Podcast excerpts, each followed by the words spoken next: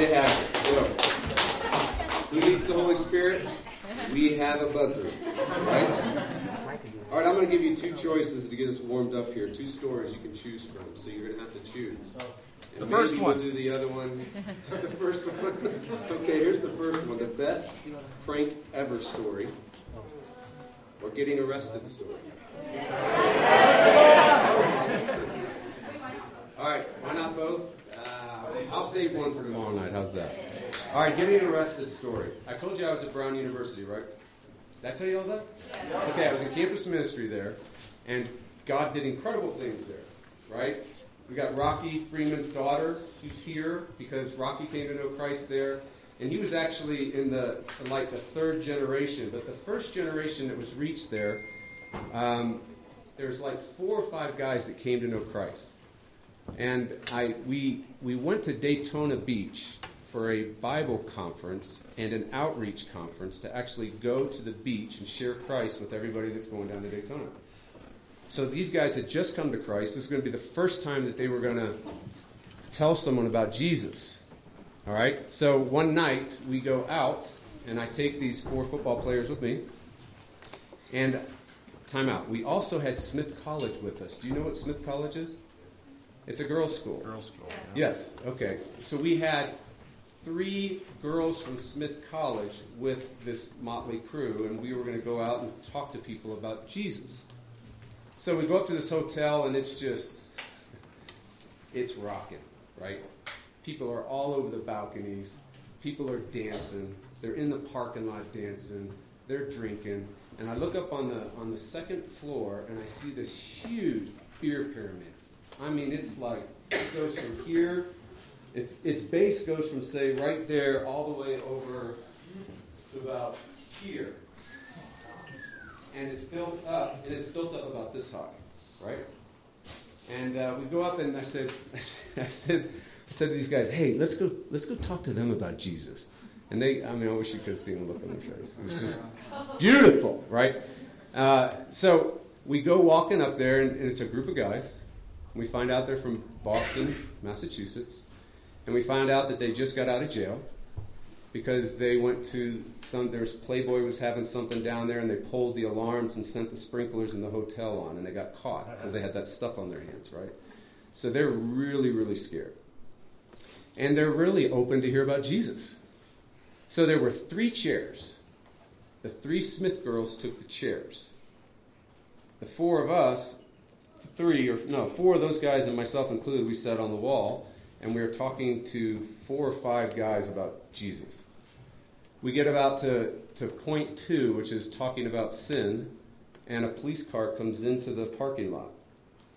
And his lights are going, and, and people are, they're like roaches, man. They are, they're out of here. They're just, it's like that. And these guys really start getting nervous because they're thinking they're coming to get them, right? And uh, so they they take off. They go, we're sorry, we're sorry, we're sorry. And they're out of here. And one guy stayed, all right?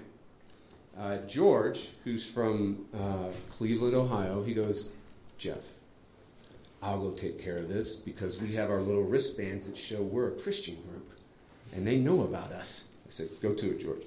So he's going down, and I'm still talking to this guy, and, and George goes, Jeff, like that. And I turn around and I go, what's the deal? And he goes, like this. And the cop, police officer, is motioning us to come down. I come down and I'm, I'm walking up to him and say, listen, I'm I'm a campus minister. You see our you see our little wristband here? And he goes, I don't care. You're sitting on the wall. And I go, oh, I'm sorry. I didn't know about it. He says, it's a, it's a law here that you can't sit on the wall, on the balconies. I said, hey, I'm sorry. Again, we were talking to these people about how to have a relationship with God. I'm sorry. Now, everyone that scooted is now coming out. It is a hotel that's like a U, so it goes like this. And we're in here. Every balcony is filled with people. People are coming out of the parking lot wondering, who are these dudes that are getting arrested? And then everyone, there was probably about five hundred, six hundred college students that were of the same campus ministry. And they start walking by, and they're seeing me, a campus minister, talking to a police officer, and the dude goes, and yeah, we're going to have to cuff you. I go, are you for real?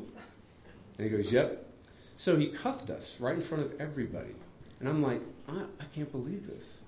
Here I am taking these poor college students, and now they're getting arrested, right? So the captain of the football team, a guy named Lane Wood, he was not happy about this at all. Not at all. And he could probably take four or five cops if he wanted to at one time. And so he was like, and I said, Lane, it's okay, bud. He goes, this isn't right. I said, it's okay. So we get cuffed to each other, and we're forced into the back seat of the car, and George, who went down, he goes in first, but he, he was pulling Lane the wrong way, and Lane grabbed him by the scruff of the neck, threw him back out, then threw him back in. We all get in. We go down to the police station, and we're getting booked, and, and we're getting our pictures taken. We're being arrested, right? And the guys were so funny, they said Hatton was the only guy that was smiling in his mugshot. Lane, when he was getting his um, finger printed, he wouldn't give the officer his hand. The officer had to take his hand and roll it, and he gave him no help whatsoever. So here we are, we're sitting there, and I'm like, I don't know what to do, you know? Well, a lot of, a whole crowd saw it, so other campus ministers are calling all the reps, and it comes to find out that the district attorney is in the Bible study of one of the people in the town. So he comes down to the station, right, and he's in all huff. What are you doing, you know, getting these kids arrested like this? And we're wiping this from their record and everything else, and we leave. And we get out after about five, six hours of sitting in a jail, talking with other people that were there. It was a grand old time, you know. We're like, I'm like, I'm in jail with guys that I'm, what an example, right? Uh, so we're going back. And it's like four in the morning, and these four football players are sharing Christ for the first time. They said, let's go back and talk to those guys. And I go, you really? And they're like, yeah, let's go talk to them. So we go up, and as we're up there talking to him, Lane turns to me and goes, Jeff, I'm not real proud about what I was thinking when they were cuffing me. And I said, well, what were you thinking? He was saying, I, I said, I was thinking I can take this guy, and this will be all over in two seconds. And I said, Lane, that's okay. I'm glad you didn't do that, right? So these, I mean, I love these guys. Those are, those are my kind of guys. So we get, we go up to this, these guys, and we knock on the door. They open the door a crack, and they see us, and they pull us into the room, and they're like, what happened to you guys? Right? What happened? And, uh, and I forgot to tell you all this, though. The one guy that stayed, the guy that got arrested the night before, we stopped at sin. That's all we got, as far as we got to. While we were being arrested, he came down and went up to the police officer and said, listen, those are my beer cans. These guys had nothing to do with that. And I said, dude, you're all right, man. We're getting arrested for sitting on your wall. He's like, really? And I go, really? So we go back in there, and this guy was so happy to see us. And he goes, can you please finish what you were telling us? And so now we start talking about Jesus. And every single one of those guys, at least in that moment, made a profession of faith. It was unbelievable. It was a good time. So that's my arrest story. The prank story, maybe tomorrow night. All right, John seventeen. We're going to look at twenty through twenty-one. Get your electronic devices. Get your, get your literary books open. Do you know what literary books are these days? Okay, good. I've actually moved to the Kindle myself, so I... Yeah, I mean, I know. It's amazing. All right, here's the question, y'all, that we're going to start tonight. Are you ready? If Jesus prays a prayer, is it possible for that prayer to go unanswered? If Jesus prays a prayer, is it possible for that prayer to go unanswered? First, we saw Jesus do what in verses one through five? Who's he praying for? Right, and what is he praying for? He's praying for his victory. Listen, if you get anything in verses one through five, Christianity is about good news, not good advice. And Jesus' victory is a comprehensive salvation, a global salvation that includes all of your justification, sanctification, your glorification. So that prayer is answered by God. Then we saw Jesus pray for his immediate disciples in verses six through nineteen. What did he pray for? He prayed that they would escape the world, that they wouldn't, they wouldn't, they wouldn't see the world as the garden, they wouldn't get tripped up and forsake the true garden. And did God answer that prayer? Yeah, you bet, because they didn't. These are the original disciples. What else did he pray? That they be sent into the world on a mission of meaningful ministry. God answered that prayer. Now look at verses twenty through twenty-three. You looking at them? I guess I need to look at them. Let's go there real quick. Matthew, Mark, Luke, John. There we go. All right, here we go. You ready? I do not ask for these only, but also for those who will believe in me through their word, that they may all be one, just as you, Father, are in me and I am in you, that they may also be in us, that the world may believe that you have sent me. The glory that you have given me I have given to them, that they may be one even as we are one. I in them, you in me, that they may be perfectly one, so the world may know that you sent me and loved them even as you love me. Jesus is praying for us to be one. Jesus is praying for the church to be unified. Is God answering that prayer? I went on Wikipedia and I started looking up how many Christian denominations there are and Christian ministries and Christian affiliations. Wikipedia says there are forty-one thousand Christian denominations. That's just denominations. You start moving into affiliations and ministries, and you got everything from healthcare ministries to M M A ministries. I do M M A. I can't believe there are ministries to that. It's ridiculous. It's absolutely ridiculous. Christian puppet ministry. So is, is God answering Jesus' prayer for unity? forty-one thousand denominations? Do you... Who said yes? Ethan? Okay, Ethan. Do you know? Do you know the number one reason missionaries leave the mission field? Do you know the number one reason that ministry leaders like your pastors, like your elders, leave ministry? You know what the number one reason is? No. Relational conflict. Is God answering Jesus' prayer? What are some reasons we leave a church? Something to do with the pastor, not cool enough, too weird, right? Too relationally challenged, we might say. Well, he's, he's too not like Billy Graham or Tim Keller or Jimmy Fallon, right? Sermons are too boring or too long, or he's too lecture-like. Or how about something to do with music? Too traditional, too contemporary, too hokey? Too loud, too entertaining, too rigid, too unfeeling. Too many instruments, not enough instruments, too many raised hands, too many people sitting on hands. Something to do with youth ministry. Too big, too small. The youth guy's crazy. He's not crazy enough. Too much fun, not enough fun. Too many of the wrong kids are going to the youth group. You know, those sinners.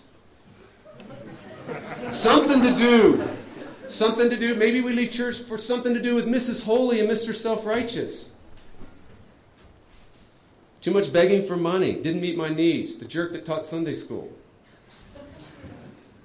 The cold and unfriendly people. Couldn't get plugged in. Is God answering Jesus' prayer for unity? A man approached the great British preacher Charles Spurgeon looking for the perfect church. Gosh, I love this. Spurgeon told him, yeah, well, look, dude. Well, he didn't say dude, but he would have said dude. Spurgeon was cool. Look, we've got many saintly people here, but a Judas could be here. And some might be walking disobediently like the believers at Rome, Corinth, Galatia, the whole New Testament. Then Spurgeon paused and he said, you know, my church is not the one you're looking for. But if you should happen to find such a church, I beg you not to join it because you'll ruin the whole thing. Is God answering Jesus' prayer for unity? John White, a leader of InterVarsity, he wrote, considering all the divisions that have plagued Christendom for two thousand years, it is amazing that God has continued to use the church to extend his kingdom. Is God answering Jesus' prayer for unity? We just read the passage, so we don't need to read it again. So can I pray for us, and then we'll we'll get into the text. And I'm, I'm gonna, can I can I grab that? I'm just going to come put my Bible like right here. That'll keep me from moving that way, but that way, good night. Who knows? I could be out the door. All right, let's pray. Lord, we um we ask you to shine on the page. We ask that, Holy Spirit, that you would move and open our eyes, work in our hearts, and do for us which we cannot do for you. And we thank you, Jesus, that you are the resurrected one, you are the triumphant one, and you have accomplished good news. It's not about good advice, it's good news. And so we trust you to do that. And Father, we thank you for sending your Son, your only Son. And it's in his name we pray, amen. All right, y'all, we got to tackle what unity is. What is it? Look at verse twenty and twenty-one. I do not ask for these only, but also for those who will believe in me through their word, that they may all be one. Here's Jesus' first prayer for unity. Go to verse twenty-two. That they may be one. Here's his second prayer for unity. Now verse twenty-three. That they may be perfectly one. Here's his third prayer for unity. Jesus prays for oneness or unity three times. Unity is a big deal. It's a huge deal. So what is unity? Being one or unity is actually borrowed from an image in the Bible that is huge in the Bible. Marriage. Two becoming one. Two forming a whole new relationship. Unity in the church is forming a whole new relationship of deep friendship and love, where there hasn't been any of that before. Tim Keller, in his new book on prayer, our church back home is reading it. It's our summer book club, and that's what we're reading as a church. He says this about unity, describes it as the fierce happiness. I love that. Fierce happiness? Who writes like that? Fierce happiness of dynamic, loving relationships, the joy of being loved and loving in return. Unity is deep friendship and love. It's loving and being loved. It is community in its truest sense. Now, don't miss this. How important is unity? Very. Yeah, very important, but why? Why is it? Can unity be ignored among Christians and everything still be okay? Can we ignore unity and we still be okay? Can the church ignore unity and the church still function? How significant is unity? Look at verse twenty-one again. That they may all be one. There's unity. Now why? Here's, here's the reason. Here's how significant it is. Just as you, Father, are in me and I in you. Drop down to twenty-two. That they may be one. There's unity again. Now why? Even as we are one. Yikes. Go down to twenty-three. I am them, you and me. This is unity in the Trinity. Why? That they may be perfectly one, which is Christian unity. How crucial is unity? It's the stuff of life. Unity is embedded in the very fabric of life.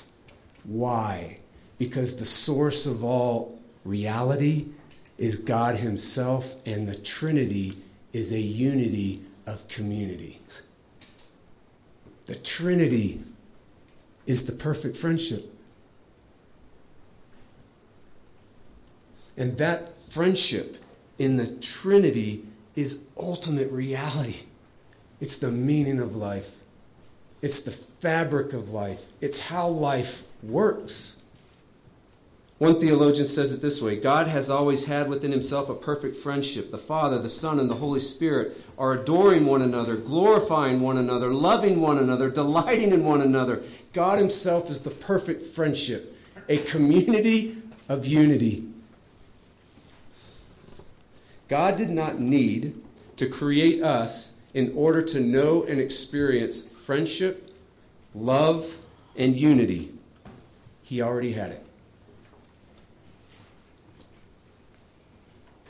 He created us to share it. He wanted to share deep friendship. He wanted to share deep love. He wanted to share unity and community.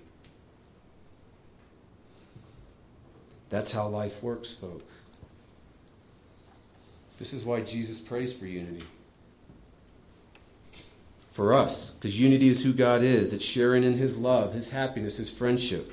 This is why throughout the Bible we're called to unity, and we're called to put aside disunity. Notice this. He calls us to joy and love and friendship. He calls us to the joy and meaning of being on the same team. And notice what happens, though, when we're on the same team. Look at verse twenty-one and twenty-three. The world, unbelieving people, see Jesus when there's unity. I mean, this is astounding. Think about your skeptics. Think about the critics. Think about the unchurched. They don't need more evidence that demands a verdict. They need to see more unity. They need to see deep friendship, and they need to see deep love among God's people. And in doing so, they actually come to faith. Now, there's an evangelistic strategy for you. There's an outreach plan. That's unbelievable. So mission happens, and people are persuaded. Unexpected people are reached when we live in unity, when we're friends. When we commit to be known by each other and to know each other. So the question again that I'm asking is, is God answering this prayer? Jesus prays three times for unity. To not live in unity is to tear at the moral, relational, spiritual fabric of the universe. To not be in, to not be in unity is tearing the fabric of the world apart. To not believe in unity is like someone not believing in gravity and going up to one of these mountains and jumping off saying, I don't believe in gravity. Disunity wrecks marriages, it wrecks families, and it wrecks churches. What's the number one cause for disunity? What's the number one cause for relational wreckage? For missionaries leaving, for ministers leaving, for you bagging out on the church when you get older. Alexander Solzhenitsyn is a great Russian novelist who wrote and spoke about controlling totalitarian governments, all right? And he was, he spent time in a Russian gulag for doing so, and he was speaking to the Harvard class, graduating class in nineteen seventy-eight. Here's what he said about relationships. You ready? A society based on the letter of the law. That means, I want, anytime you hear letter of the law in this passage, I want you to hear moralism and legalism, all right? A society based on the letter of the law, moralism or legalism, is never reaching any higher. It fails to take advantage of the full range of human possibilities. The letter of the law, moralism and legalism, is too cold and formal to have a beneficial influence on society. Whenever the tissues of life is woven of legalistic relationships, this creates an atmosphere of spiritual mediocrity that paralyzes men's noblest impulses. After a certain level of the problem has been reached, legalistic thinking induces paralysis. It prevents one from seeing the scale and meaning of events. In other words, legalistic relationships push you into unreality. Legalistic relationships are the number one cause of disunity in marriages, families, churches, workplace, anywhere. Think this out with me, will you? Whenever we give or withhold love and friendship and unity based on the performance of another, disunity is, un- is unavoidable. If we give and withhold friendship and love based on someone's performance, disunity is right around the corner. It just needs the right trigger. Let's face it, y'all. We are all deeply fa- flawed people, whether we realize it or not. This means every day we give people reasons based on our bad performance to withhold friendship and love to us. So today you might be withholding friendship and love based on the bad performance of another person. Tomorrow you're the one that's being withheld friendship and love because your bad performance in their eyes. Legalistic relationships destroy unity. years ago, uh, when Redeemer was a young church, um, a friend of mine was upset because of the way I handled a difficult leadership situation. I mean, he was really upset. Uh, so much so that we start, we both said hurtful things to each other. Uh, we were at an impasse. We didn't know what to say. He was going off to be a pastor for the first time for himself, and I didn't know what to say to him anymore. So I said, you know, we'll call him George. George, maybe one day you'll see how lonely and hard leadership is. And maybe one day you'll, you'll see that no matter how hard you try, you're not going to get it right every time. Six months ago, he's been a pastor now for five, six years. He writes me a letter. Says, I see it now. I get it now. I'm sorry. Is God answering Jesus' prayer for unity? The answer is yes. Yes, he is, right? But not the way we think. Watch how the text does this. Look at verse twenty-two and twenty-three. The glory that you have given me, I have given to them, that they may be one, even as we are one. I and them, you and me. When Jesus rose from the dead, he was given full glory. Do you see what the text is saying? When Jesus rose from the dead, he was given, I'm going to throw a big word at you, eschatological life. He was given the kingdom of God. Another way of saying it, he was given a comprehensive salvation. He was given victory. And Jesus, being the good friend that he is, what did he do? He turns around and gives it to us. Look at the result of being given full glory. So part of the package of your salvation and my salvation, part of the good news is this, that they may be one, even as we are one. I am them, you and me, that they may be perfectly one. In other words, the result of Jesus' work is that he accomplished unity. He did it. It's done. Unity has been finished, fixed, achieved, worked for. You are now legally, objectively, in all reality, one with God, and we are one with each other, whether we feel like it or not. And it's something Jesus did in his life, his death, and his resurrection, and you had nothing to do with it. Unity is accomplished right now. We are unified. We are united. We are friends. This means all Christians and all true churches are already one, period. This means we do not achieve unity. We experience the unity that someone else achieved. So Jesus was cut off from the unity of the Trinity so that we could be unified. Jesus was cut off from deep friendship and deep love with God so that you would never have to be. And so that he could form, through his cutting off, an actual forming of unity, of deep friendship and love with each other and with God. So is God answering Jesus' prayer for unity? Yes, he already did it. It's done. It's finished. It's accomplished. At the cross and resurrection, that's when it happened. So how are we doing? That's the issue. Are you a good friend? It's not an issue of whether you're going to be a friend, and it's not an issue of whether you're going to be a teammate. It's not an issue of whether you're going to be unified, because that's done. The issue now is, are we going to be good teammates or bad teammates? Are we going to be good friends? Are bad friends, but we're friends. We're going to be good teammates or bad teammates, but we're teammates. It's finished. It's accomplished. I just finished a book called The Art of Leadership. I had to do it for this class I was taking. The, the author's a guy named Dupree, right? Dupree has a grandson who's a little guy, and he locked himself into a bathroom. And his mom couldn't get the bathroom door open, so she starts panicking. She calls the police, and the police couldn't get the door open either. So now she's really panicking. So she calls the fire department. The fire department comes in. They can get the door open. Why? Because they have axes. So they just cut that door down, right? And the real, what I want you to see about the story is absolutely phenomenal. The real power in the story, though, is not the axes.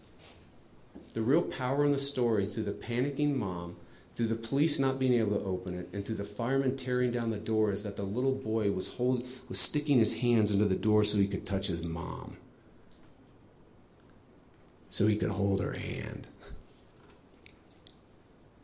You were made to have your hand held. Why? Because God in the Trinity is a community. That's the way life works.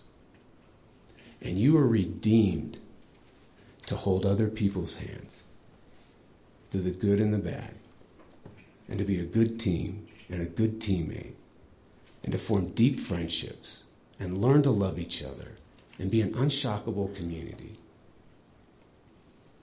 Because Jesus has already accomplished it. It's done. Amen?